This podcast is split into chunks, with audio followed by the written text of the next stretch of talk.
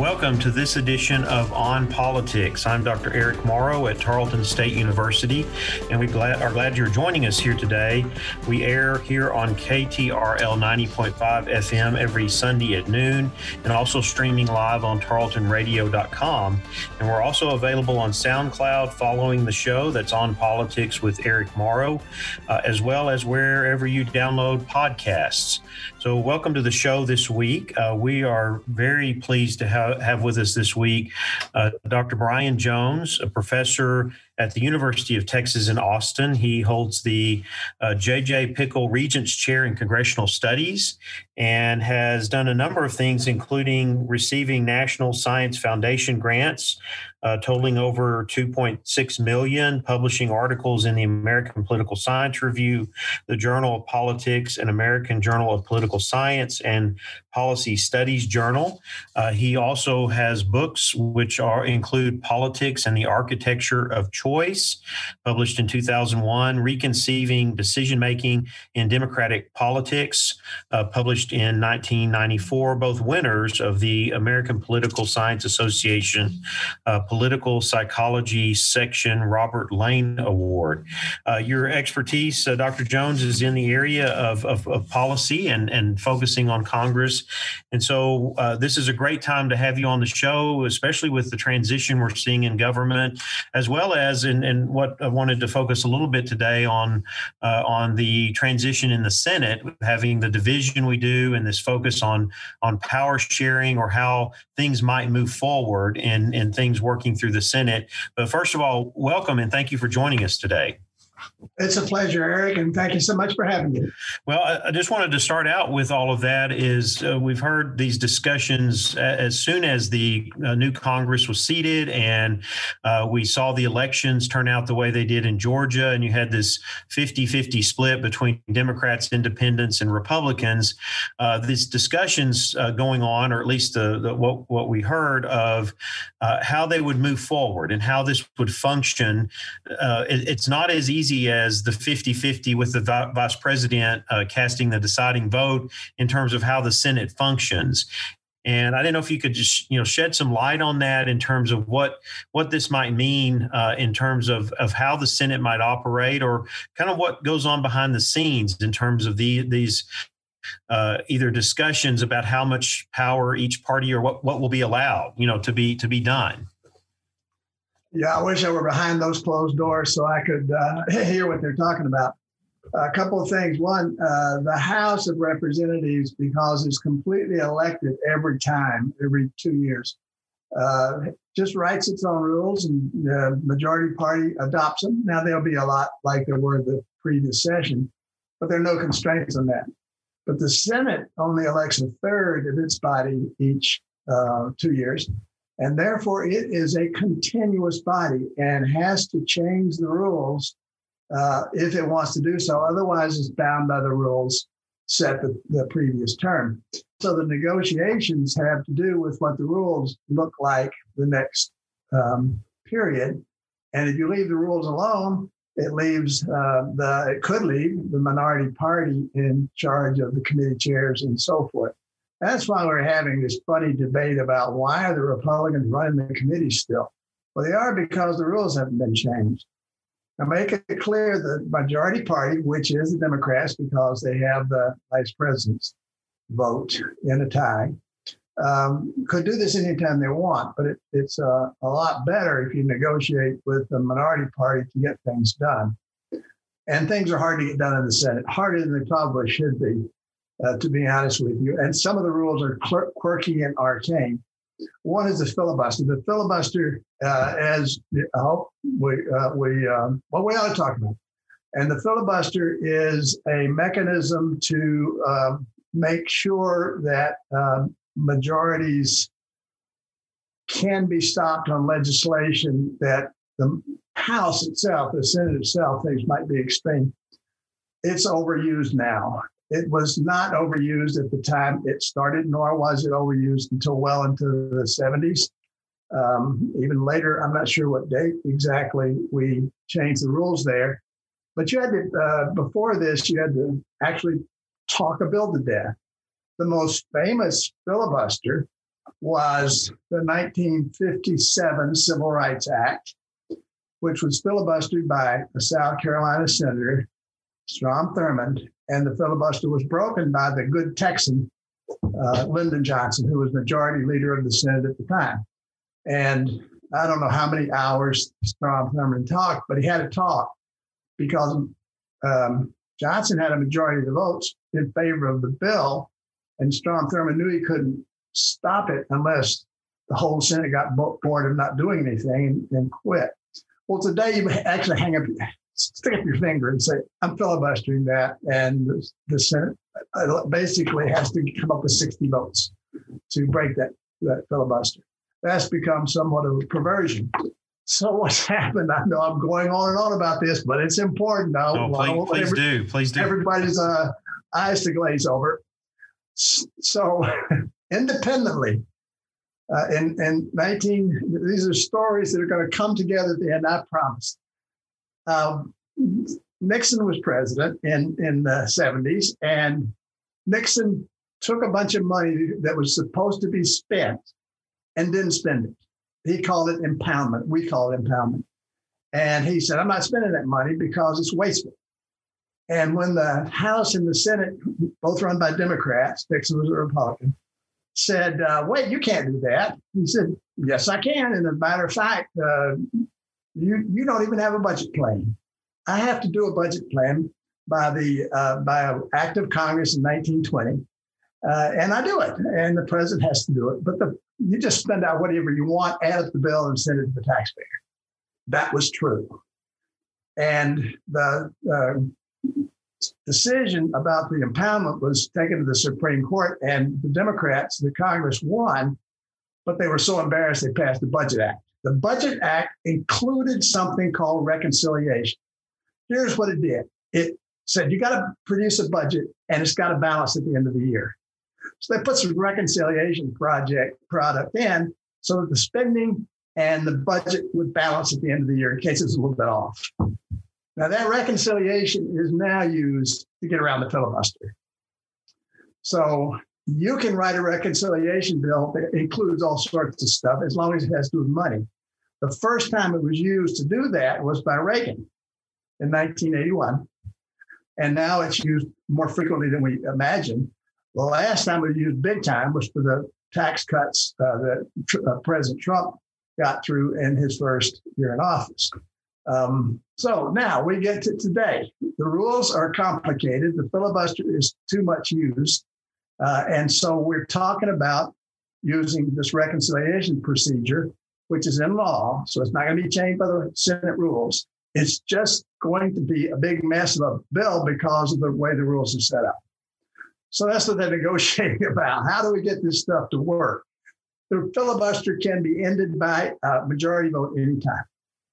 And um, it's been limited by uh, both the Republicans and Democrats because you can't, no longer can you filibuster nominations for the executive branch or for, for um, judges.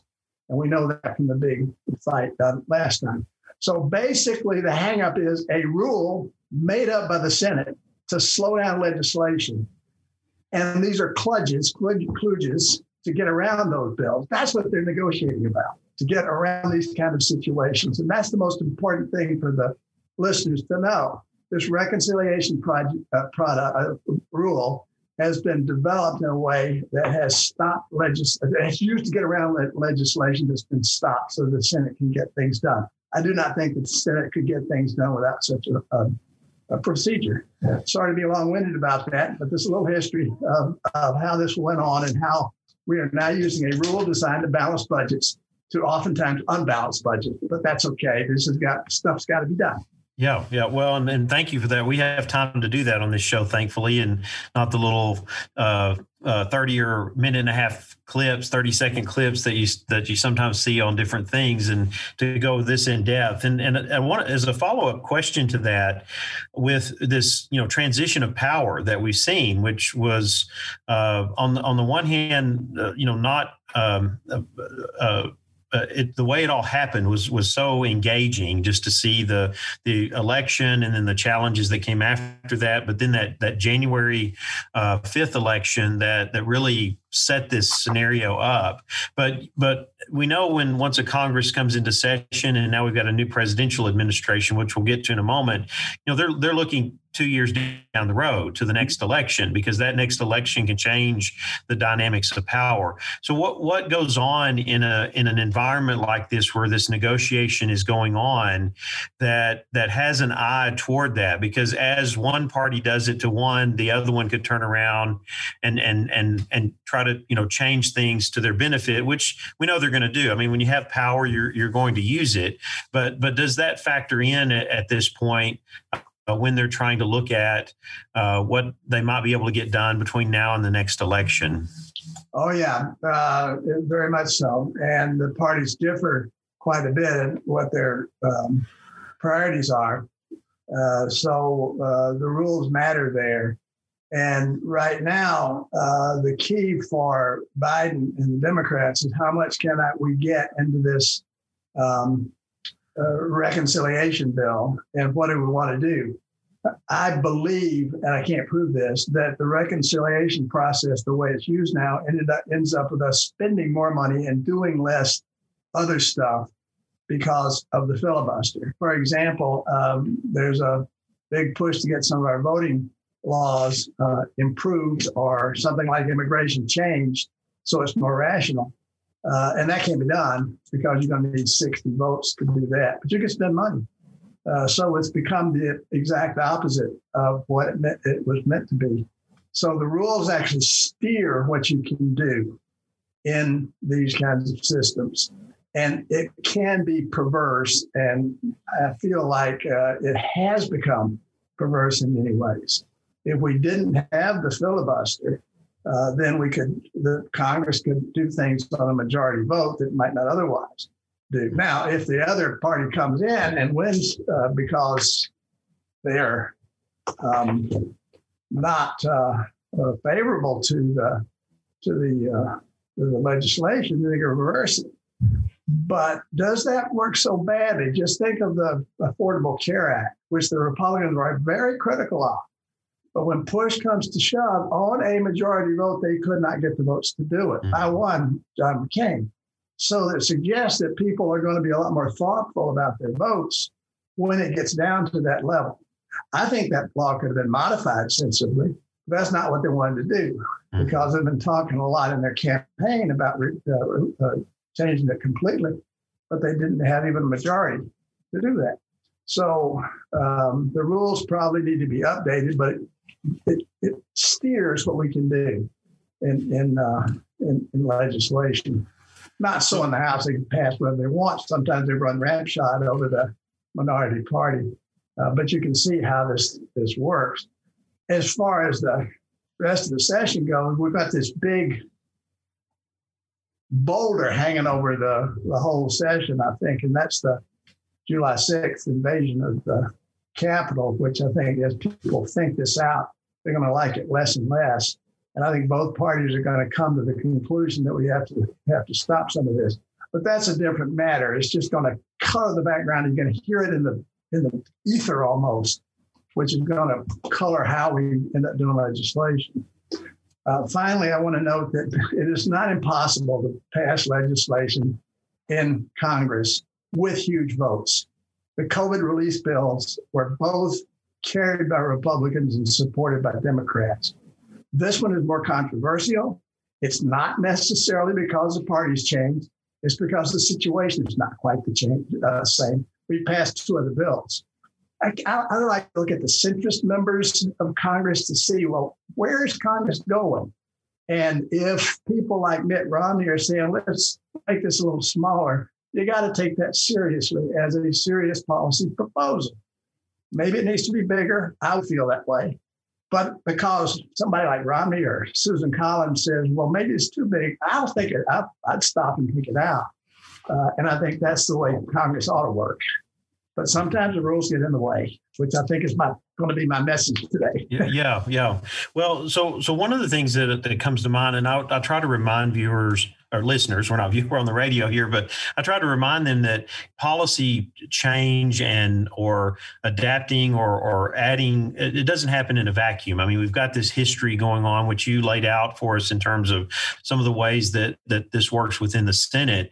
But it, it, it before transitioning here to talk about some of the other policy uh, uh, points of focus of the Biden administration, it, it, seems like that what you're saying is it's it's much easier to uh, to control things and and move some things in directions because of reconciliation and and and and spending than it is to make like you brought up immigration. I mean, here's an area that we've needed substantive policy change for.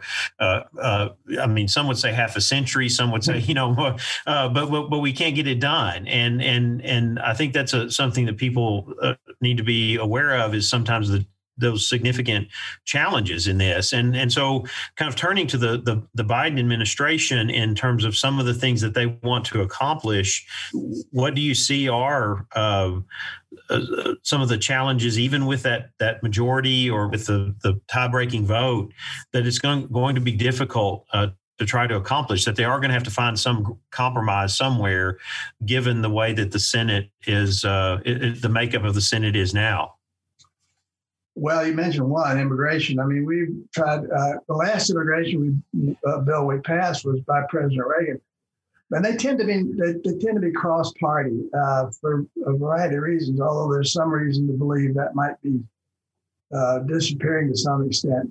The reason is so immigration is fascinating to political scientists, as you know, Eric, because uh, we have uh, we have had traditionally two wings of each party uh, one wing supporting immigration, more immigration, more liberal immigration, the other wing um, being not so enthusiastic about it.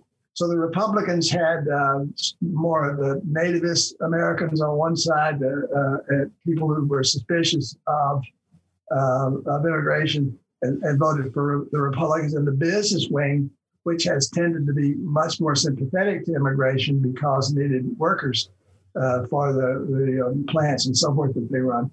And the Democrats, similarly, labor was uh, usually not uh, particularly open to immigration, fearing loss of jobs.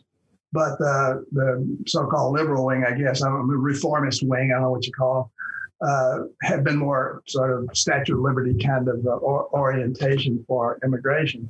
And of course, we all know neither of those positions is really um, feasible. So you should be able to compromise. We can't, uh, for some reason, get this done. And now I think the parties have shifted a little bit. The Democrats are more open immigration, the Republicans less so. So it may be harder, but nevertheless, we ought to be able to do it, and we shouldn't let the rules get in the way.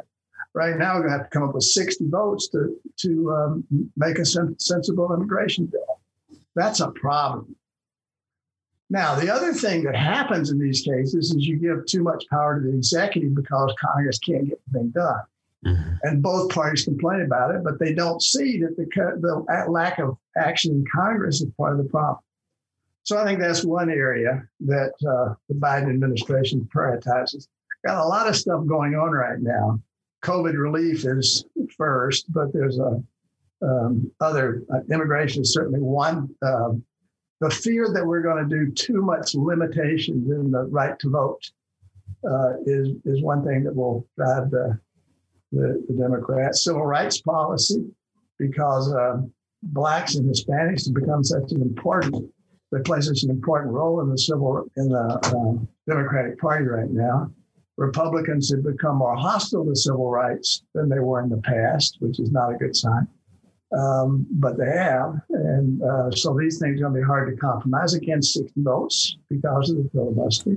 There are a whole series of things that um, uh, moderates in the center, Mitt Romney could probably cut a deal with, I don't know, Joe Manchin tomorrow, uh, and, and uh, it'd be pretty good policy. But that's not what we can get because of the filibuster. So, so when we look at these initiatives that the Biden administration is going to be putting forward, uh, and, and, you know, as you said, COVID is the the, the main focus right now in, in addressing that both economically as well as the, the public health side of it. Um, when we look back over how the, the, the Senate and, and Congress is, has in general, uh, how, how it's functioned, um, in in relationship to an administration, and you mentioned about pre- the increase in presidential power, and I, think back to President Obama saying the power of the pen and the phone, and we've had other analogies like that have been said, you know, in the use of executive orders and and things like that. What do you what do you see are some of the significant issues? I mean, you've touched on a few of these, but the the the things that really need to be tackled in terms of the function of Congress and in relationship to the presidency uh, in terms of public policy, in terms of being able to engage with these very significant issues. Because uh, I, I, I, just, you know, to give you an example here, when we teach American government, uh, it, it's not just about teaching what has happened and hear how this functions, but it's also looking at the stability of our representative democracy and what are some of the things that may represent kind of cracks or threats you know to long term to to being able to address uh, uh, crises and be able to uh, uh critical issues and, and have government have some effectiveness in doing that.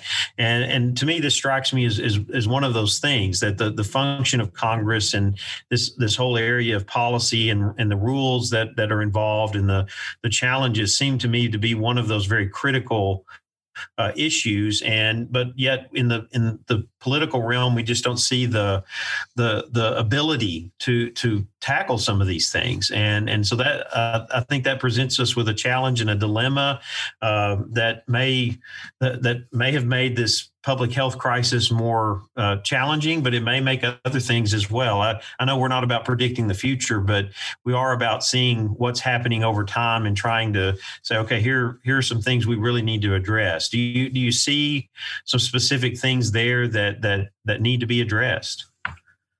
Um, well, I think that that the, the last few years, maybe ten years, I don't know, we've been directed. Uh, well, let me go back and start uh, the discussion this way. So, one of the things that Condoleezza Rice said, who was National Security Advisor for George Bush before she became Secretary of State, George W. Bush, um, after 9 11, was um, we just didn't see this coming. It, like uh, nobody saw this coming, she said. Yet there were all sorts of indications that there were terrorist plots, uh, and and she also said, who could who could think of people running planes into towers? Well, as a matter of fact, in Malaysia, and um, there, there's big towers, these big similar towers in in um, Singapore, and um, the Philippine, there were some Philippine terrorists that were getting airplanes to run, run uh, had a similar plot to run into those towers. And it was a police woman in, in Manila that caught them and they, they deflected it. So there were all sorts of memos coming through to Condoleezza's desk, but she ignored them because she thought that the big threats were from the Soviets. So they underestimated the threats from these private terrorists and overestimated the threats from Russia at the time, led the Obama administration to underestimate uh, later on the, the threats from Russia, but that's another story. So we're always missing stuff because we're not thinking about it. This is very important. It's been a major theme in the research I do because you can only prioritize a limited number of items on your agenda at home, on Tarleton State's agenda, are on the whole federal government's agenda. And we miss a lot of stuff that way. And I think that's as important as getting deadlocked uh, on stuff. One of the things we have terribly missed in this country is the level of um, of white terrorists, uh, white terrorism, and uh, right wing white terrorism in this country. We underestimated it because it looked like us, as far as I can figure out. I don't know. I underestimated it um, it was there in a much more hostile form than I ever imagined until January the 6th. when it came out big time, in which these people led a coup on the uh, American government. Until we face up to some of these problems, we're not going to be able to solve the cracks in our democracy.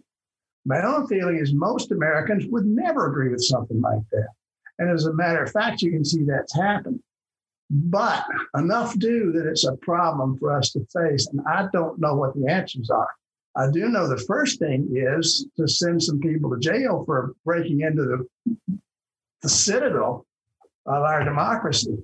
But we have to have both parties agreeing on it and all the rest of sensible Americans agree. Some people are not going to. Uh, but we face it, face something like 9 11, uh, except it's us doing it. People like you and me um, that look like us. And I think that's the, one of the things we've got to get more used to, de- dealing with these kind of, of threats more openly. Now, again, we got to watch ourselves because people have freedom of speech and freedom of action, freedom of mobility. So we can't interfere with that. Thank God for our Constitution for those things too. But I think some of the things we need to address are hidden and we don't like to talk about. Uh, now, there's a second part where parties disagree and have differences, uh, and we still haven't got around to working on it. Uh, because, again, we can only work on so many things at once. The Biden administration has a lot of things it wants to do right now, but it's not going to get them all done uh, because of these uh, the inability to do everything. As far as I'm concerned, I'm worried about our voting structure in democracy. Some people don't trust our voting because they think uh, was corruption in the election. I'm not so concerned about that. I couldn't believe this is as clean an election as it was. We have really helped our election system over time, but it's still got to be watched, and people have to have confidence in it.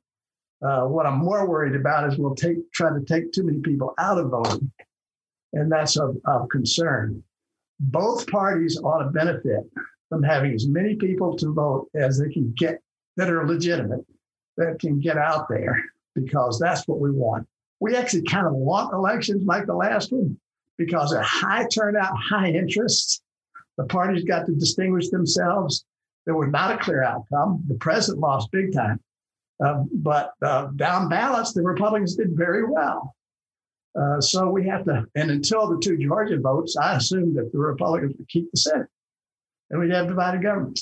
So these sort of structural things are very important. And I don't know that we can restore overnight our trust, our cracks, as you put it, in our democracy, but I sure hope so. But I think that's the, the country's number one, and certainly us as political scientists, to restore some confidence that our government works. I think it does work, but it's got some issues it has to deal with. And let's remember, too, we're a federal system and we have some decentralization. And while I'm not so happy about our failure to adopt public health measures in many places in this country, still, for the most part, our federalism system still works pretty well. Looks clunky right now, but uh, I like the diversity in it. Oh, very good. Well, well, one final question I just I have for you as we we kind of look ahead at the uh, uh, these challenges and we look at, at Congress functioning and, and so on. You said you know the Biden administration has a lot uh, that they want to try to accomplish. We know that the political dynamics of this can change so rapidly. I mean, we've seen that just in a matter of months here uh, from the transition of one administration and, and one election. Um, and besides the the, the pandemic uh, and and the the like we said the public health and economic aspects of that. Um, you mentioned voting. What what what do you see are are, are really the the policy areas that need the the most significant attention early on. If you see this, that they've got a, a, a, majority vote through the Senate, I mean, they're they're going to be able to accomplish some things, but but we know how fast. I mean, this this we already what in a few months people will start looking at who's going to be running in primaries in in 20 uh, uh, what 2022 uh, in order to uh, run for that next elect midterm election. So it's really a short window here and uh, with your you know policy background and focus on on on congress there what do you think can be accomplished or what do you think should be front and center? You know it's, it's it's like we i wish we had the best window um, half a year into a presidency because we'll figure out what we can do and where where we have and we can fix policy. And most of the time that we're working on stuff, we're trying to fix policy. Uh, I think the pandemic is going to uh, weigh heavily on us for the world for a while. Uh, and the reason is it's done such damage to the economy. And uh, I don't see the economy fully recovering. I'd love to go out to the uh, to the restaurants in Austin, uh, but as an older guy, I, I don't dare do it. Uh, and uh, even when we get vaccine, vaccinations, I'm not sure we're going to be able to, to do what we want to do because the virus is mutating pretty quickly. So I think we're going to be dominated by economic questions and pandemic questions, and they intertwine in ways that I hadn't imagined before. Uh, there are other areas, though, that can be cleaned up almost uh, because there's so much agreement on them between the two parties. I think foreign policy is an area where I would be surprised if major differences break out. There will be some, uh, but they won't be. Imp- I think everybody understands in foreign policy, the Russians are a pain, but and what they did to breaking into the the, the massive cyber uh, break-in uh, a few months ago is concerning both Republicans and Democrats. Everybody understands the, the uh, difficulties in dealing with China right now. Um, and I think when you see I, the new Secretary of State, he was talking to Lindsey Graham, the head of the foreign, temporary head of the Foreign Affairs Committee in the Senate, temporary because he was still in uh, in office because of the uh, the rules. Uh, they agreed. It's, almost like a, a friendly fraternity party or something. So I think in foreign policy, probably we can get more done than we think we cannot ignore climate change. It is happening. And this maybe goes to Texas very deeply. Texas is an energy state, but it's not just an oil state. We don't want Texas to turn out like West Virginia coal. I don't think we will, but we have so many different sources that could be used here from wave energy, which has not been explored, to, to we are the leading wind state. And it's not because our politicians are windy uh, in the country. The sunshine shines all the time west of west of where you are, uh, and uh, so we got so many ways this can be uh, be addressed. And climate change is going to be a problem and problem pretty quickly. And, and Biden is on Biden's list.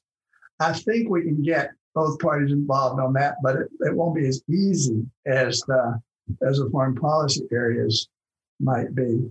Um, but I think there can be some. I think I expect a major climate bill, but it'll look like it'll have to look, it'll have to be attract Republican moderates. They'll just have to because our our uh, our uh, filibuster.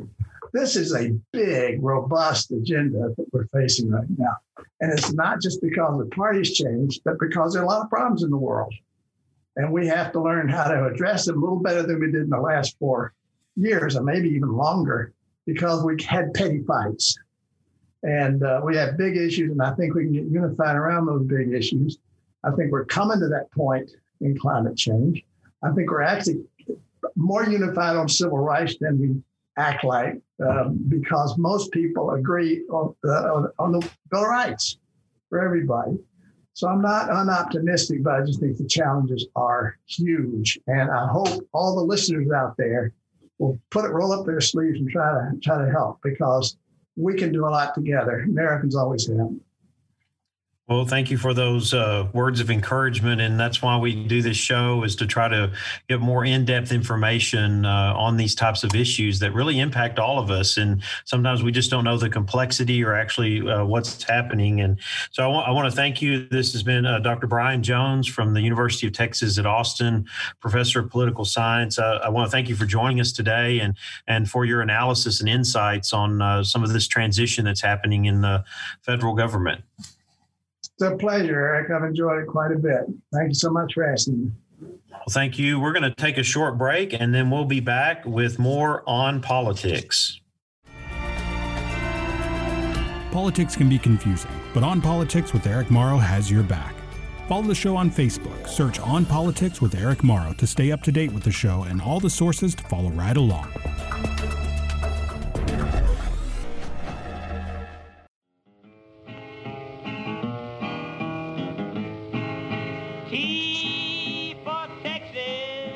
T for Texas is a Texas based history podcast from historian Dr. T. Lindsay Baker. Find a new episode every Thursday morning wherever you get your podcasts.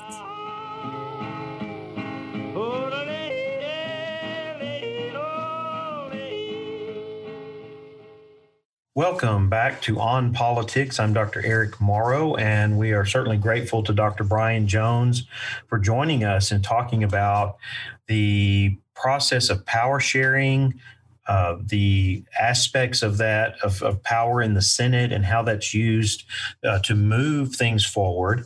And following that interview, as, as many of you know, we are live to tape, and so we prepare this in advance of the airing on Sunday.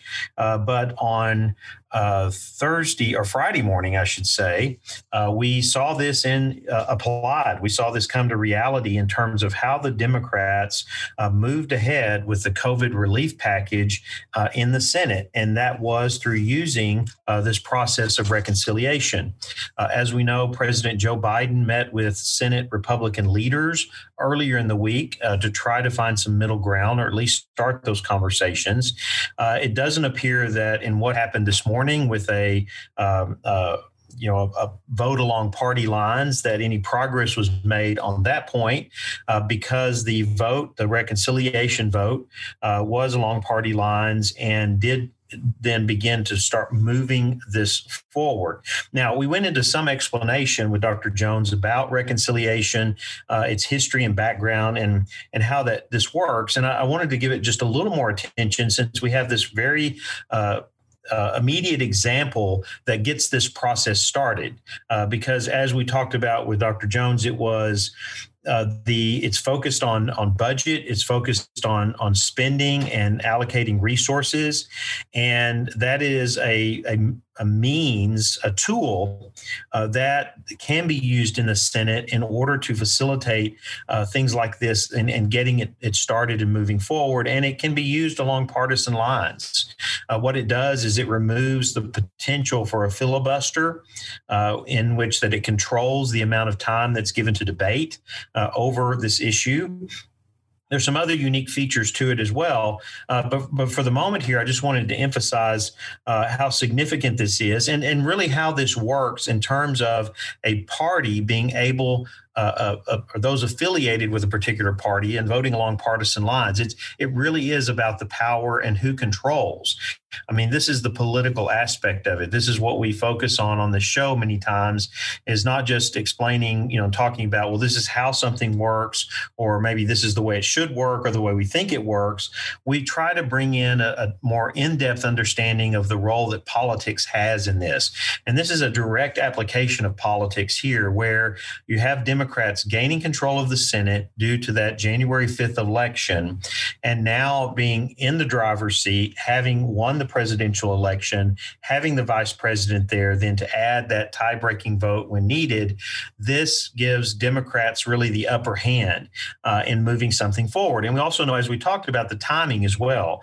There's a limited amount of time here as we start to then look ahead to the midterm elections in a uh, the ability of the Biden administration and a democratically controlled Congress to be able to move things forward and, and to get some things done. So, of course, this was over the 1.9 trillion coronavirus or proposed relief plan. It's it's not in place. Okay, we have to understand this. The process is just starting, but it, it's not currently law. It's not spending, but this really begins to pave the way forward to do that. Uh, so the budget aspect of this, which is what is the tie to reconciliation, uh, is very, very critical. And what uh, some of the aspects of this that are that are extraordinary spending that Congress is looking to do uh, involves an, an, increase of the minimum wage to $15 an hour. And I don't know if I have time to get back to that one, but that's one that may not make it through the reconciliation process. There, there are rules, there are boundaries that uh, have to be observed uh, in this process. And, and some are saying that the a proposed increase in minimum wage may be outside of those boundaries.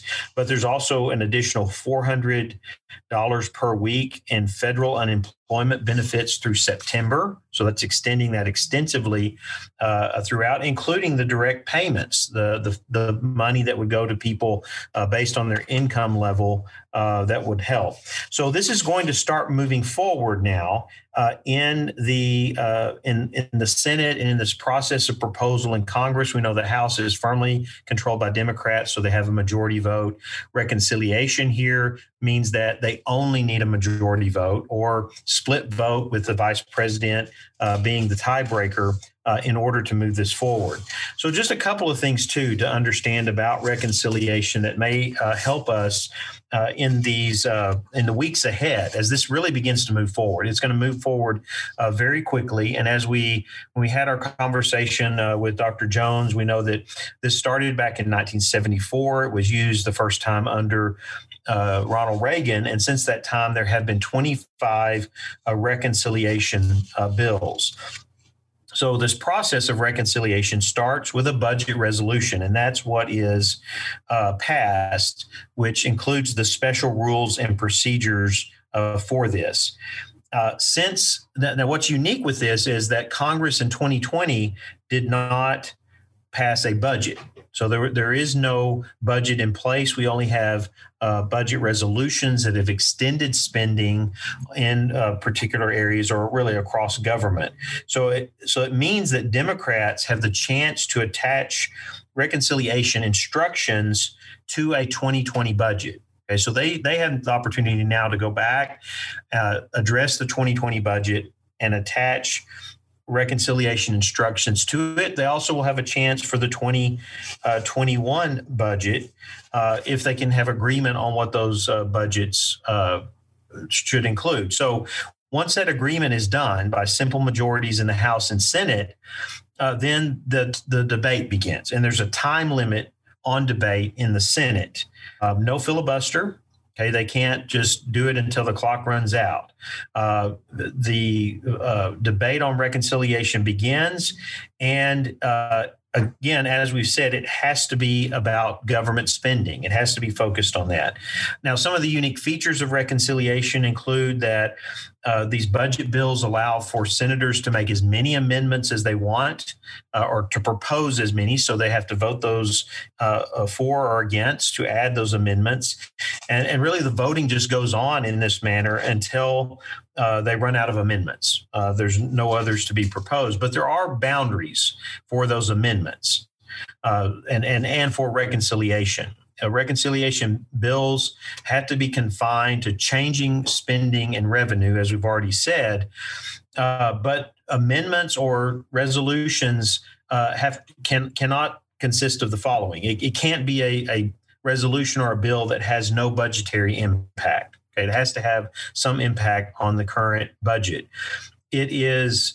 It cannot be outside of the jurisdiction uh, of the committee that wrote uh, the original resolution.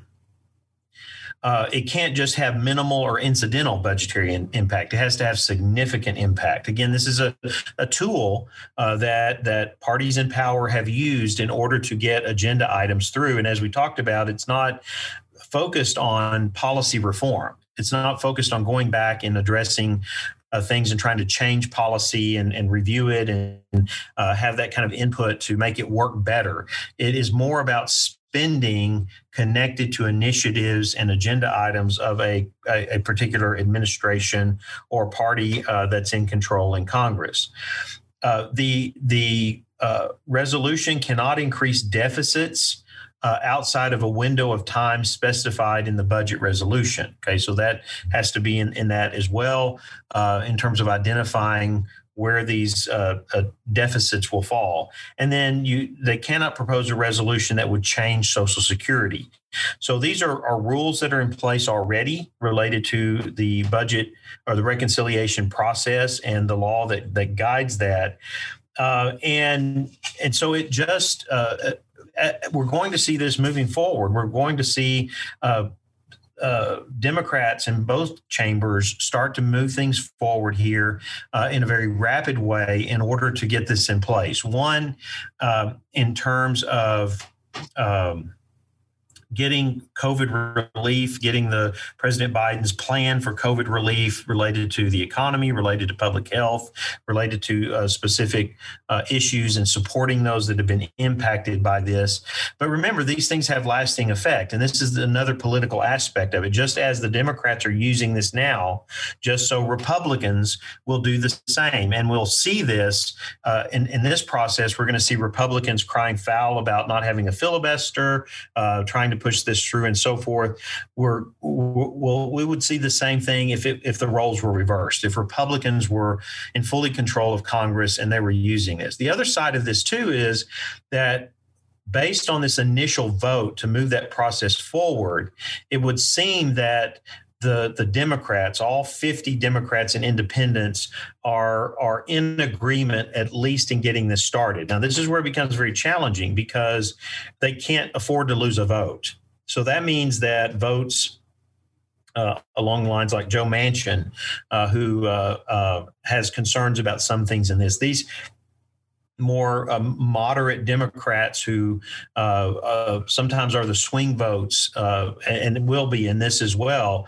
Uh, they're they're going to have a lot of, of input. They're going to be very involved in this process because the Democrats are going to need all 50 of those votes uh, if they're not able to attract any Republicans to make this more bipartisan. And given the numbers we've seen where Republicans are pro- proposing a COVID relief package that is about one third of what Democrats are proposing at the moment, I don't see that we'll see very many Republicans, uh, if uh, really any, coming across the aisle to vote with Democrats uh, on a relief package unless in the compromise it, it, brings the numbers down considerably. And that's those are the dynamics that we're going to have to watch. What are Democrats asking for, especially those more moderate uh, who may be on the fence about this particular proposal, uh, and how that impacts the process going forward, and whether that attracts uh, any uh, from the Republican side as well. So, a very interesting process, something that we need to be familiar with more in depth to know how the Senate works, how Congress works, how these agenda items in terms of spending. There are serious concerns about really how, how healthy this is in terms of the way we govern ourselves. Those are more long term concerns, as you heard uh, expressed in terms of what political scientists and, and, and policy researchers look at. But it is a mechanism that's in place, and it's one one that does give a party in power the opportunity to move things forward uh, and to try to accomplish uh, some of the um, uh, goals of their agenda. In the last part of the show here, I want to turn just briefly uh, to an update from the Texas legislature, uh, and that is the announcement this past week that came out uh, that House Speaker Dave Dade um, Phelan announced the committees uh, for the 87th legislature. As Speaker of the House, we talked about this a few weeks ago, uh, has that authority uh, to appoint the chairs, the vice chairs, uh, and some of the members of each committee of the Texas House of Representatives. And so uh, the speaker uh, did announce this this last week. There were some interesting changes uh, in this, and there's a couple of things I just wanted to point out to bring to your attention. And I'll be posting uh, a good Texas Tribune article on this on our Facebook page that's on politics uh, with Eric Morrow. And that is that he gave Democrats one additional chair. Uh, one of those is Democrat Harold Dutton will now chair from Houston, will now chair the Public Education uh, Committee. Uh, Dutton was uh, chosen for this, uh, and this choice is notable as he has supported the growth of charter schools, which is more of a uh, agenda item of Republicans. Um, and the focus here on forming schools outside of traditional public schools. So he's not fully in agreement with most Democrats in the legislature on this issue, uh, but this may have helped in supporting his nomination uh, or his selection to uh, chair this committee. Another interesting one is the House Redistricting Committee. State Representative Todd Hunter is the new chairman. He's from Corpus Christi. And Hunter uh, replaces Representative Phil King from Weatherford. This will become critical later on in the year as we spoke with Cal Jillson last week. And we talked about redistricting and how we're waiting on the census data that's probably not going to be available until late in the legislative session. And thus, there will need to be a special session uh, this summer uh, to tackle the redistricting process, which will set the maps uh, for the state of Texas, for the U.S. Congress, uh, and and and for the state legislature uh, for the next uh, decade. Um, Another significant uh, committee appointment includes Representative Briscoe Cain, a Republican from Deer Park. He's also a member of the Conservative Freedom Caucus, uh, who will now chair the House Elections Committee. And so we can anticipate some legislation here that will focus on election uh, law and process in Texas. Uh, some of this coming out of uh, uh, uh, movements nationwide that over concerns over the last election, especially in the way that uh, uh, different options were applied related to COVID. Uh, this is going to be an ongoing debate, I think, between now and the next presidential election. Just as we saw after the 2000 election, a lot go into discussing the voting process, voting machines, and so forth. Another member of the Freedom Caucus, Representative Matt Krause of Fort Worth, uh, will now chair the General Investigating uh, Committee uh, and and and and thus you know another uh, appointment that represents that that kind of more conservative side uh, of the Republican Party and the state legislature.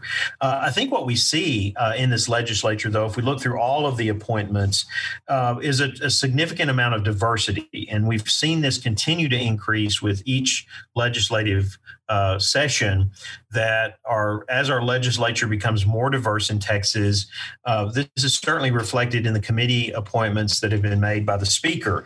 Uh, five uh, committee chairs and 14 vice chairs uh, are women. Uh, so that increases a significant role there. And 14 chairs and 21 vice chairs are either Black, Hispanic, or uh, Asian American. Uh, and uh, as I said, Democrats this session have one more chair. So we've got po- political diversity, we've got uh, racial, ethnic diversity, we've got gender diversity. Uh, these things are, are representative, I think, of the change of the state. And, and we follow this in my classes, uh, looking. Um, uh, back on how this has changed. Certainly, it's behind the percentages in the diversity of the state uh, in terms of the number of Hispanics in leadership roles, African Americans, and uh, uh, and Asian Americans. But uh, it is changing, and it's it's changing over time to where we we're beginning to see, especially the House of Representatives, uh, more uh, representative of the diversity of our population as a whole uh, across the state.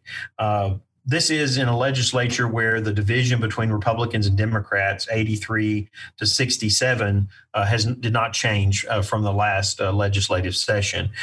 So it, it's interesting to follow this. I'll post uh, this article, as I said, on our Facebook page so that you can look more in depth at this. Now we will begin to see in the legislature that process moving forward uh, to uh, bills being referred to committees to see what legislation uh, will be moving to House and Senate and possibly on to the governor. Thank you for joining us today on Politics. Join us right here on KTRL 90.5 FM each Sunday at noon on tarletonradio.com and after the show on SoundCloud or where you download your podcast. And look us up on Facebook. That's On Politics with Eric Morrow for interesting and related reads for each week's show. Thank you again, and we will see you next week.